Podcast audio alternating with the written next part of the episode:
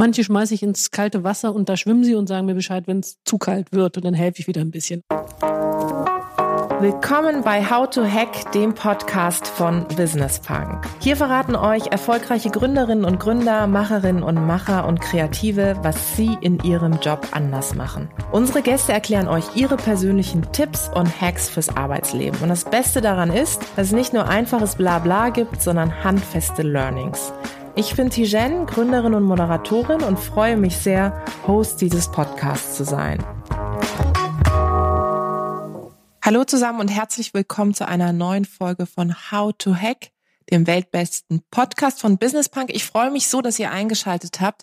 Wir haben heute ein Thema, das wir noch gar nicht hatten. Das heißt, es ist ja besonders spannend. Mir gegenüber sitzt Sabine Müller. Sie ist CEO von DHL Consulting und wir reden über das Thema Managen ohne Office. Ich freue mich, dass du da bist. Hallo, schön, dass ich äh, hier sein kann und danke für die Einladung. Für alle, die dies nicht sehen, ich sitze hier in München und das Wetter war bis eben super. ja, ist tatsächlich so. Ich habe es gerade gesagt, dieses Thema hatten wir tatsächlich noch gar nicht. Also wir haben relativ viel schon über Morgenroutine, Karriere und so weiter und so fort gesprochen, aber weniger darüber, wie sich eigentlich die Arbeitswelt gerade verändert. Ich habe es gesagt, du bist bei DHL Consulting. Du bist insgesamt jetzt schon in dem Unternehmen fast 22 Jahre. Ja, ja, am 1. April werden es 22 Jahre. Wahnsinn, oder? Ja. Also denkst du nicht manchmal so, ich hätte ja auch mal woanders hingehen können, oder? Wollte ich auch. Also als ich angefangen habe, wollte ich eigentlich nach zwei Jahren weg und gesagt, okay, Logistik mache ich mal zwei Jahre, dann mache ich was, was sexy ist. Sowas wie, naja, irgendwie Konsumgüter oder Retail, das, was alle super fanden, aber irgendwie gab es immer tolle Themen, das heißt, ich bin dann geblieben. Zumal es ja auch so ist, wenn wenn ich so von außen drauf schaue, dass ihr ja auch sehr viel macht und euch verändert. Und da sind wir auch bei unserem Thema. Wenn du jetzt mal so zurückblickst, was würdest du sagen, wie hat sich das ganze Thema Management, Managen von damals zu heute verändert? Also es hat sich sehr stark verändert. Ich habe noch eine lustige Geschichte. Wir hatten letztes Jahr 20-jähriges Bestehen von DRL Consulting und wir wollten so eine 20-Jahr-Challenge machen. Das ging ja letztes Jahr diese 10-Jahre-Challenge durch Instagram. Und dann war ich auf der Suche nach einem Foto von mir vor 20 Jahren im Arbeitsumfeld. Habe ich auch gefunden, bin im Keller gegangen, habe so eine riesengroße Kiste und dann habe ich gewühlt. Hat lange gedauert, weil da ganz andere Schätze auch noch hervorkommen. Und da sitze ich ähm, vor so einem Foto, vor so einem riesen Bildschirm. Also der Bildschirm ist so, ich weiß nicht, ob du das noch kennst, so von früher, mhm. diese Fernseher auch mhm. waren. Also mhm. der ganze Schreibtisch ist Bildschirm. Daneben ein riesen Drucker und unter dem Tisch auch ein riesen Computer. Ja, wir hatten irgendwie keine Handys, keine Blackberries und da lag auch noch so ein Kalender, wo immer Termine mhm. eingeschrieben war. Also eine riesen Veränderung, wenn ich bedenke, das sind 20 Jahre, was jetzt ja nicht so lange ist. Also wie wir gearbeitet haben, war was ganz anderes und halt auch, wie wir gemanagt haben, war, war total unterschiedlich. Und das ist ein, eine Riesenveränderung, wo ich jetzt immer noch dastehe und sage, okay, was ich glaube, ist vielleicht gar nicht mehr so richtig heute. Also man muss sich ständig verändern. Das heißt, du musst dich ja auch ein Stück weit verändern. Du musst ja irgendwie auch gucken, dass du dir neue Impulse holst und vielleicht so wie du, sag mal, sonst gedacht hast, dass das sich verändert. Wie machst du das? Wo holst du dir dann die Inspiration? Also man muss sich immer challengen und ich glaube, das ist das Schwierigste, weil zu sagen, was ich glaube, was richtig und falsch ist, muss gar nicht richtig und falsch sein. Und ich glaube, das ist das Erste, was so ein riesengroßer Unterschied ist, zu sagen, wenn ich glaube, die Welt ist so richtig, vielleicht ist sie heute gar nicht mehr so richtig. Und diese Veränderung, die ist ganz schwierig zu ähm, in, in die Köpfe zu kriegen. Also zum Beispiel, ich bin aufgewachsen in einer Kultur, wo mein Chef immer meinte, wenn er mich nicht sieht oder nicht innerhalb von zwei Minuten ich bei ihm sein kann, dann arbeite ich nicht. Also zu Hause liegt man auf dem Sofa oder wie auch immer. Ich bin mhm. in so einer sehr starken Präsenzkultur aufgewachsen und habe das ganz lange auch für mich und meine Mitarbeiter als richtig erachtet. Das heißt, ich war immer gegen Mobile Office und es hat ganz lange gedauert, um zu sagen, hey, das ist doch totaler Quatsch. Ja, also ich muss einfach anders managen und dann muss ich meine Mitarbeiter auch nicht sehen. Aber es ist gar nicht so einfach, ähm, davon wegzukommen, das von seinen Core Beliefs und das zu verändern. Das glaube ich, weil es ja auch eine Verhaltensveränderung ist, also am Ende des Tages. Ich meine, wenn du so sozialisiert bist und auf einmal feststellst, hm, da kommen irgendwie Leute in mein Team, die hinterfragen das und sagen, warum ist es eigentlich so, dass ich da präsent sein muss? Ich kann ja auch von zu Hause aus arbeiten. Das kann ich mir wirklich auch als Herausforderung vorstellen. Ihr seid ja auch ein recht diverses Team, also Diversität in allen Dimensionen, vor allem auch international. Merkst du denn, dass das Thema, wenn verschiedene Mentalitäten zusammenkommen, im Hinblick auf wie ihr zusammenarbeitet, entscheidend ist? Also das ist halt von dem ganzen Thema Veränderung, also es kommt ja alles durch Digitalisierung und durch die schnelle Veränderung von Technologien und Digitalisierung, dass ich jedes Unternehmen relativ schnell verändern muss. So, und das ist ja der eigentliche Grundsache, wo das alles herkommt. Also es kommt daher, dass alles viel komplizierter wird. Also wenn ich meinen Führungsjob vor zehn Jahren versus jetzt denke, war das inhaltlich deutlich einfacher. Jetzt mit Daten und mit mhm. Technologien ist das für mich als Leader halt auch viel, viel komplizierter. Also diese Komplexität nimmt zu, die Schnelligkeit nimmt zu der Veränderung. Das ist ja mittlerweile auch deutlich schneller, als es noch vor 20 Jahren war, als ich angefangen habe. Und das Dritte, was halt zunimmt, ist dieses ganze Thema, man kann auch anders arbeiten. Mhm. Also ich habe nicht diesen riesen Bildschirm, diesen riesen Computer, den ich nicht mit nach Hause nehmen kann, sondern ich habe einen ganz kleinen Laptop, der irgendwie nicht mal ein Kilo wiegt, den ich mit hin und her tragen kann. Also viele Sachen haben sich halt verändert und dadurch sind Sachen möglich, die früher nicht möglich waren. Und von daher muss man wahrscheinlich einmal nochmal sich umdrehen und das Leadership halt auch neu denken. Wie macht ihr das sozusagen in der Praxis? Wir haben ja gesagt, wir reden also auch so über das Thema Managen ohne Office. Wie, wie stelle ich mir das vor, auch gerade für dich? Du bist ja auch sehr viel unterwegs. Hast du Tools? Habt ihr bestimmte Rituale, dass ihr auch zusammenkommt? Wie wichtig ist es auch wirklich nochmal offline zusammenzukommen oder habt ihr das komplett abgeschafft? Wie ist es bei euch?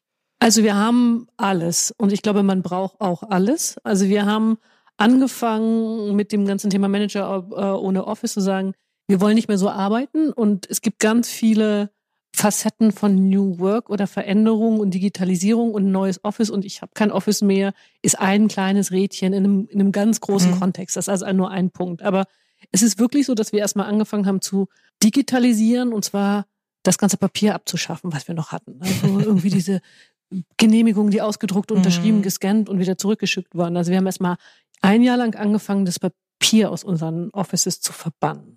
Dann habe ich monatelang erstmal aufgeräumt, also 20 Jahre Historie habe ich erstmal aufgeräumt.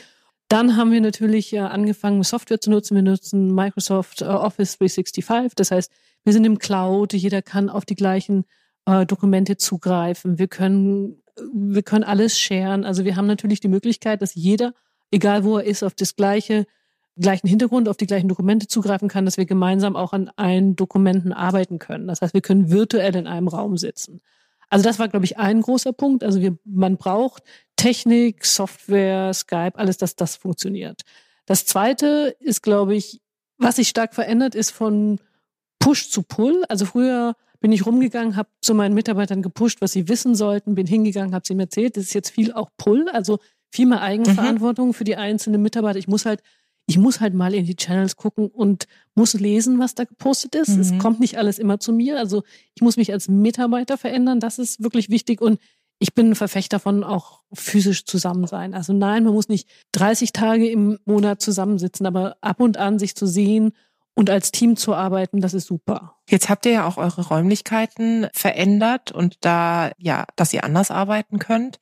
Was habt ihr da konkret gemacht und inwiefern arbeitet es sich jetzt besser?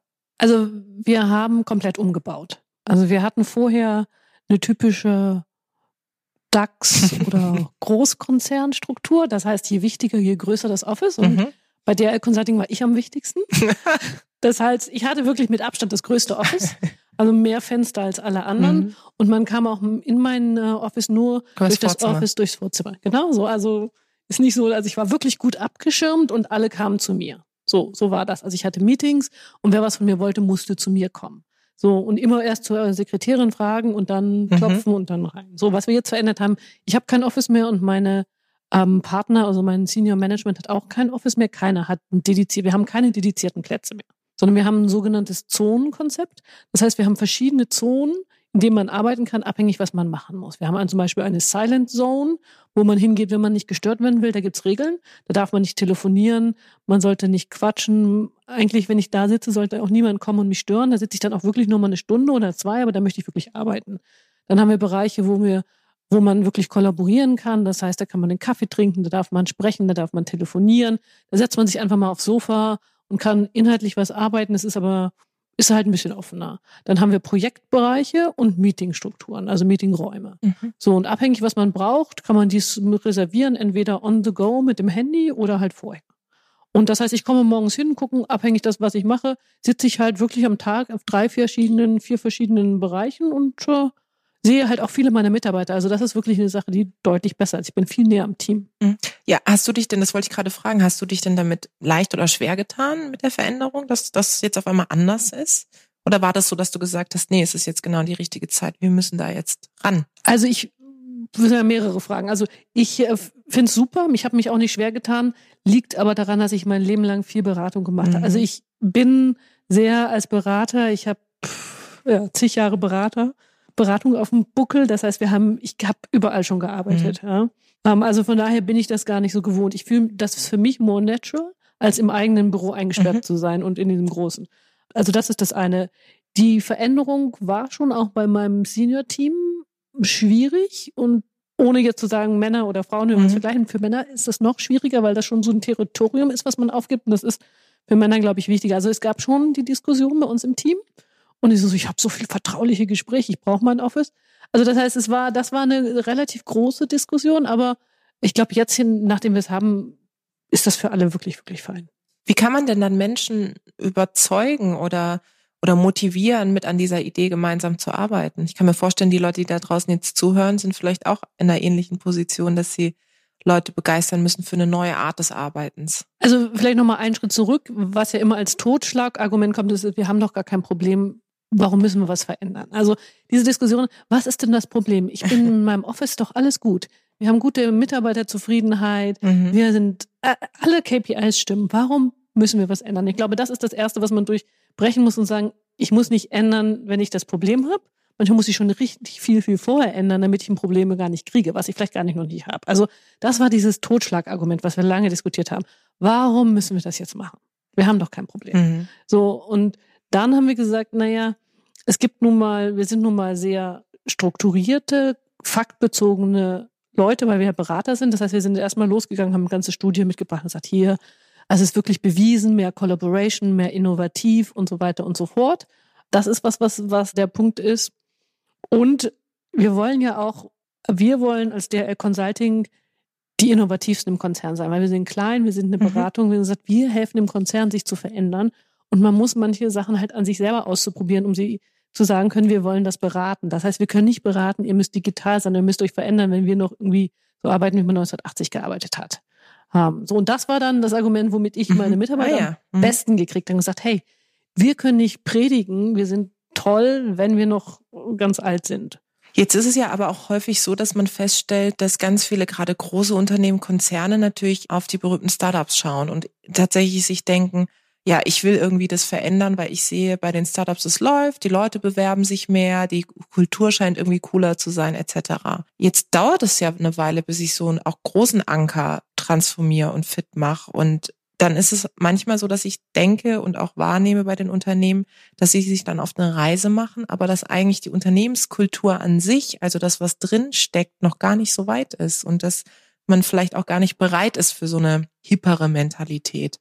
Wie beobachtest du das und wie schwierig ist es da auch einen Spagat zu schaffen zwischen auf der einen Seite mit einem Bein in der alten Welt zu sein und mit dem anderen Bein schon auf dem Weg in die neue Welt? Ja, also ich glaube, es gibt keine neue Welt. Die neue Welt von heute ist schon morgen wieder eine alte Welt. Also mhm. ich glaube, was wir, und ich glaube, das ist das Schwierigste, was wir als Manager lernen müssen, oder nicht nur als Manager, auch als Teamleiter, wir werden ab jetzt für immer eine Veränderung haben. Es gibt jetzt nicht, okay, wir machen jetzt mal eine Kulturänderung, wir sind dann in ein, zwei Jahren fertig. Also ich glaube, dass sich Technologie und alles so schnell verändert, dass es das, wie wir es heute sind, vielleicht in fünf Jahren schon nicht mehr hip ist. Also das heißt, wir müssen eine Kultur schaffen und wir müssen uns, egal wie alt wir sind, im Kopf so fit kriegen, dass wir uns ständig ändern mhm. und hinterfragen. Also es gibt nicht alt und neu, sondern es gibt eine, eine gesamtheitliche Transformation. Also ich glaube, das ist auch sehr, sehr wichtig, was, was wir alle lernen müssen. Und das Zweite ist, es geht nicht darum, irgendwie die Wände mit Graffiti zu besprühen und einen Kicker aufzustellen.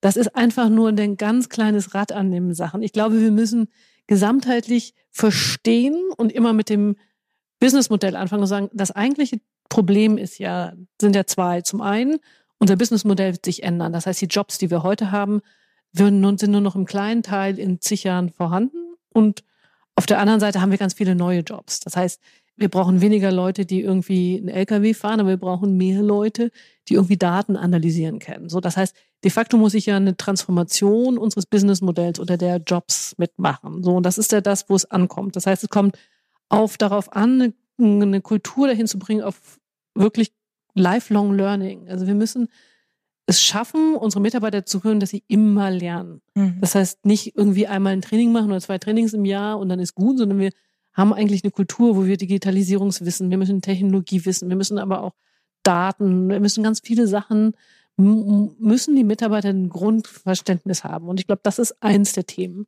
Dann die Organisationsstrukturen. Man ist, viele Probleme kann man besser agil lösen. Das heißt nicht mehr in dieser Hierarchie, sondern vielmehr in zusammengesetzten Teams. Also das ganze Thema Transformation hat halt ganz, ganz viele Facetten. Und ich glaube, wir müssen langsam an jedem anfangen und es ist kein Sprint, sondern es ist ein Marathon. Hm. Du hast es vorhin kurz erwähnt, das Thema Eigenverantwortung bei den Leuten auch zu stärken. Jetzt kann ich mir vorstellen, das ist ja nicht nur bei euch so, sondern höchstwahrscheinlich auch bei den anderen Unternehmen, gerade großen. Jetzt war man es vielleicht lange nicht gewohnt, dass ich selber Verantwortung übernehme, weil es eben von der Führung her eher so war, dass mir jemand gesagt hat, was ich machen soll und dann auch nochmal gefragt hat, ob ich es auch wirklich mache. Jetzt ändert sich das. Wie schwierig ist es da, die Leute wirklich zu, darin zu empowern, auch die Verantwortung zu übernehmen, die sie durch die neue Freiheit auch ein Stück weit bekommen? Oder haben sie im Grunde schon darauf gewartet? Ich glaube, auch da gibt es keinen richtig oder falsch oder gewartet oder nicht gewartet. Ich glaube, man ist ja immer noch eine Führungskraft. Das heißt, ich muss immer noch der Coach sein für meine Leute und manche brauchen ein bisschen mehr Hilfe. Manche schmeiße ich ins kalte Wasser und da schwimmen sie und sagen mir Bescheid, wenn es zu kalt wird und dann helfe ich wieder ein bisschen. Also ich glaube, da gibt's kein uh, One Size Fits All und das ist ja halt Leadership. Also wir machen mit allen unseren Mitarbeitern Erwartungsgespräche und sagen, okay, wie möchtest du denn und was, wo fühlst du dich wohl? Und wir pushen aber auch jeden ein bisschen aus der Komfortzone raus, weil so lernt man. Das heißt, ich muss trotzdem auch in dem agilen und neuen, tollen, vielen, vielen Konzepten muss ich als Führungskraft ja trotzdem noch meine Leute an die Hand nehmen, sie coachen, in ihren Stärken stärken. Also das, das ändert sich ja nicht. Plus ich, ich glaube, mit Verantwortung kommen die meisten Leute sehr gut klar. Ich glaube, was auch immer noch ein Punkt ist, Verantwortung heißt ja nicht, dass ich nicht, dass ich nicht irgendwie auch liefern muss oder mhm. dass ich auch irgendwie ähm, ja souverän meine Sachen machen muss. Also von daher, ich glaube, das ja ist gar nicht so schwer und ist gar nicht so ein großes Problem. Also zumindest habe ich das so gesehen. Wie hat sich denn aus deiner Perspektive der Begriff rund um Karriere verändert, wenn du das jetzt, wenn du jetzt so die jungen Leute siehst, die da reinkommen, die ja nicht nur ein neues Bild von, was ist meine Erwartung eine Führungskraft und wie definiere ich selber managen und Team und so weiter, sondern die haben ja auch ein ganz anderes Bild, glaube ich zumindest, was das Thema Karriere betrifft. Was siehst du da? Also ich sehe Karriere jetzt erstmal nicht, aber Anreize, dass sich das sehr, sehr stark verschiebt. Wenn ich so 20 Jahre oder 15 Jahre zurückdenke, als ich angefangen habe, war Geld immer wichtig. Karriere in terms of VP-Position, also Vice President, mhm. großes Auto, großes Büro, das waren schon Sachen, die viele Leute getrieben haben. Das heißt, sehr schnell Verantwortung zu haben und hoch in einem Organigramm zu stehen, war was, was über das wir Mitarbeiter gut motivieren konnten. Also über den nächsten Schritt. Mhm. Das, das lässt jetzt nach. Das Thema Work-Life-Balance wird wichtiger. Es ist Mitarbeitern viel wichtiger, auch mal ein Sabbatical nehmen zu können, flexibler arbeiten zu können. Und das Thema nächster Schritt, das ist nicht mehr so klar, auch da wieder nicht one size fits all, aber es wird unwichtiger. Und das ist natürlich für uns als große Konzern schwierig. Also es wird für uns, wenn wir uns nicht ändern und dann wieder da sind wir wieder zurück bei dem Graffiti an den Wänden. ich glaube, wir müssen uns auch ändern, um ein attraktiver Arbeitgeber zu sein für die Generation, die nachkommt. Und unabhängig davon, ob wir automatisieren oder wie auch immer, ich glaube, was wir jetzt ja schon sehen, Startups sind cool und keiner will mehr in große Konzerne, weil die sind weniger cool. Und ich glaube, da müssen wir halt so eine Balance finden zwischen was ist noch, was nimmt man, was kauft man uns ab, was macht auch Sinn und wie kriegen wir neue Mitarbeiter? Also wie können wir auch Talente attracten? Siehst du denn auch kulturelle Unterschiede? Also gerade bei so einem internationalen Team, dass du sehen kannst, keine Ahnung, Menschen aus den USA oder aus anderen Ländern sehen das Thema beruflicher Weg, Selbstverwirklichung nochmal anders als wir hier in Deutschland? Ich glaube, Generations, ich sehe das eher im Alter. Also ich sehe eher jetzt eine neue Generation ranwachsen, die einfach andere Werte hat, die viel weniger Wert auf Besitz oder wie auch immer solche Sachen legt. Das heißt, da wird Geld unwichtiger. Sehe ich das jetzt unterschiedlich in, von Nationalitäten eigentlich weniger. Mhm. Wir haben es vorhin kurz angedeutet, das Thema, jetzt bin ich irgendwie verteilt, auch als Team, ja. Ich bin in verschiedenen Ländern beispielsweise und du hast es gesagt, du bist trotzdem immer noch ein Fan von Offline-Treffen, live und in Farbe die Leute sehen. Aber wenn man dann doch irgendwie Homeoffice hat und wenn man dann doch irgendwie mal sagt, okay, der sitzt in einer anderen Stadt oder die sitzt in einer anderen Stadt, wie kann man denn gewährleisten, dass dieser Informationsfluss, der ja häufig in den, gerade auch Konzernen der Fall ist, so dieses mal in der Teeküche stehen und mal sagen, ach, hast du schon gehört, dieses Projekt wird realisiert oder nicht, wie das dann trotzdem vollzogen wird, gerade für die Leute, die von anderswo aus arbeiten. Also ich glaube, auch da wieder, also ich muss von oben als Chef anfangen, mich zu verändern. Und da kommt das her. Also ich habe ja sehr früh angefangen, Frauen auch in mein Senior Management Team zu bekommen und die haben mir dann halt das Feedback gegeben, so Sabine, du musst anfangen, anders zu managen. Also bei uns waren halt die Männer schon noch viel da und meine äh, Frauen dann halt irgendwie mittags, äh, nachmittags irgendwann mal für ein paar Stunden weg und dann abends wieder online, so das heißt physisch weniger da. Und ich musste mich, und ich mache das heute noch, und das ist immer noch eine lange Diskussion mit meiner Assistenz, ich muss mich wirklich zwingen, auch nicht da zu sein. Also ich muss mich, muss mich auch dazu zwingen, nicht mehr so zu managen.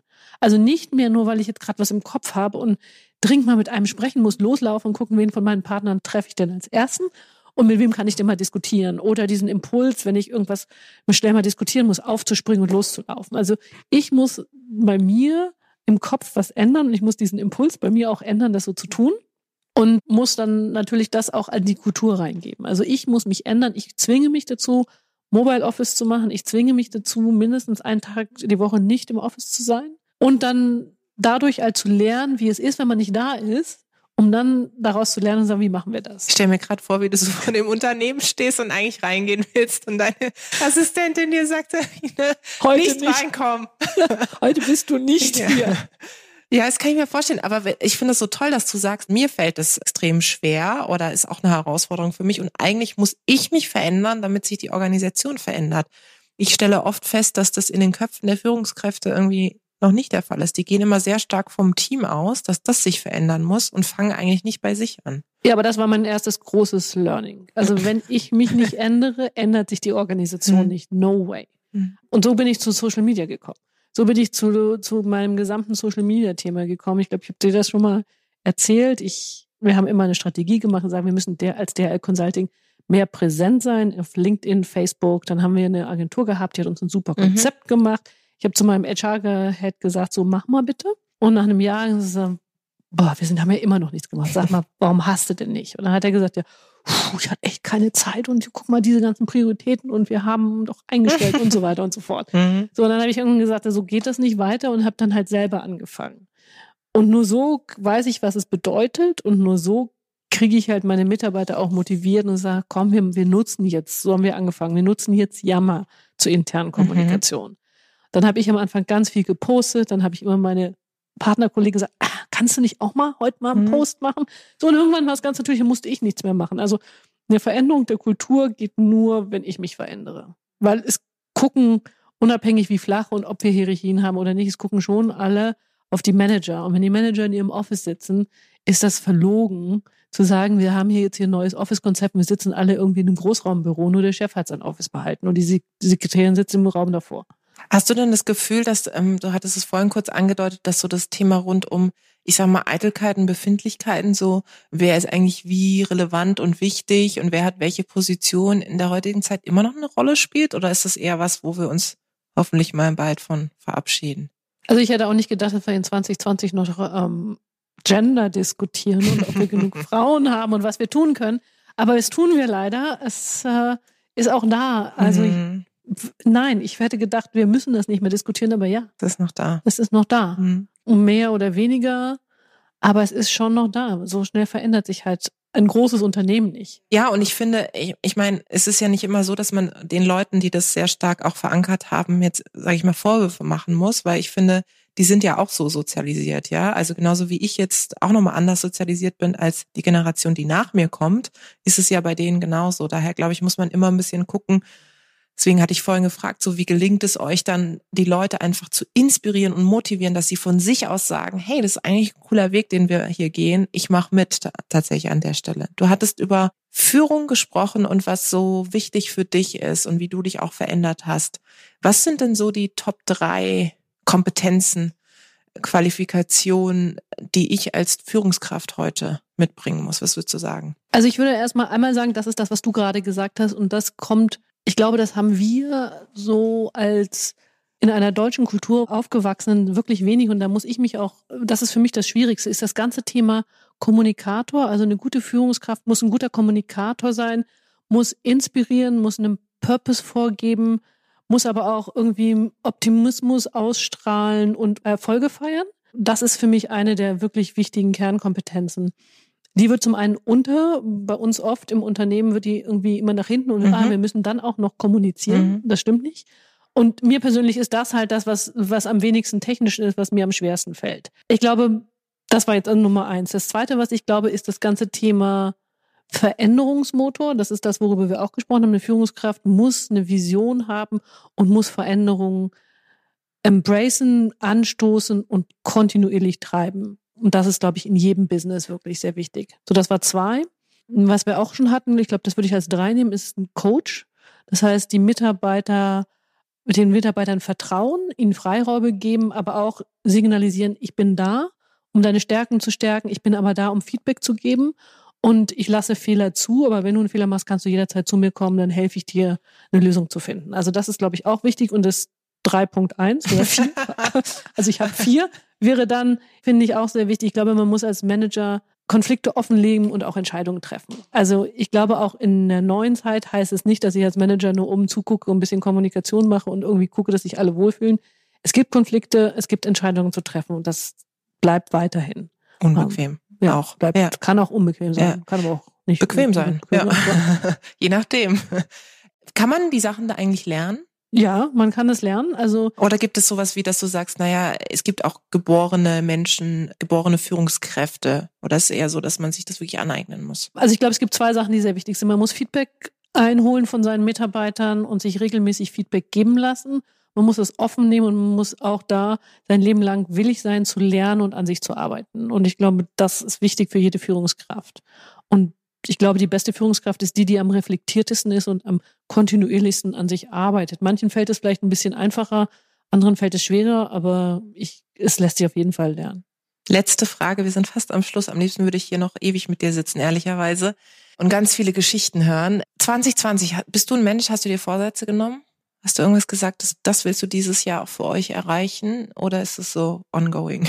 Also wir haben uns drei Vorsätze genommen. Also wenn wir sagen, wir wir als DRL Consulting, mhm. ich habe mir mhm. auch welche genommen und ich habe dann ha, diesmal nur zwei mir persönlich genommen, weil ich dachte, ach, diese vielen Vorsätze, das streiche ich dann wieder Welche durch. sind die denn? Also meine persönliche ja. habe ich ähm, angelehnt an dem, was, was ihr gemacht habt, also oder was du gemacht hast, Mut. Ja. Also das Thema Mut ist wirklich was, wo ich noch stärker, ja. noch mutiger sein soll für mich persönlich. Und das das zweite, was ich für mich immer noch mitnehme, ist bold. Viel bolder sein. Nicht immer klein anfangen, sondern größer denken und manchmal bolder sein. Das sind meine persönlichen. Wenn wir sagen, was haben wir uns für DHL Consulting vorgenommen? Wir haben uns vorgenommen, bestimmte Digitalisierungsthemen zu treiben. Also mhm. Also wirklich da auch noch viel stärker Zeit und Knowledge reinzunehmen. Wir haben uns vorgenommen, an dem, an dem Thema Trust weiterzuarbeiten und Feedback, weil wir uns da immer noch, wir als Management-Team schätzen uns noch viel cooler ein, als wir eigentlich von unseren Mitarbeitern bewertet werden. Also das ist ein Thema, an dem, an dem wir arbeiten wollen und das Thema Kommunikation. Das habe ich mir aber jetzt auch persönlich mitgenommen. Also viel mehr konsistenter kommunizieren, inspirierender, positiver. Viele Vorsätze. Ich würde sagen, wir treffen uns Ende, allerspätestens, Ende 2020 nochmal und dann gucken wir, was du und was ihr erreicht habt. Guter Plan, oder? Ja, Vielleicht mal vorher nochmal. Zwischenstatus. Auf jeden Fall. Sehr gut. Vielen, vielen Dank, liebe Sabine. Ja, super. Vielen Dank, dass ich hier sein konnte und äh, ja, bis zum nächsten Mal spätestens. Genau, so machen wir es. Vielen Dank da draußen fürs Zuhören. Ich hoffe, es hat euch gefallen. Lasst uns gerne Feedback da, Verbesserungsvorschläge, was wir besser machen können sollen, was wir vielleicht genau so behalten sollen. Abonniert uns fleißig auf iTunes oder Spotify. Ich freue mich aufs nächste Mal.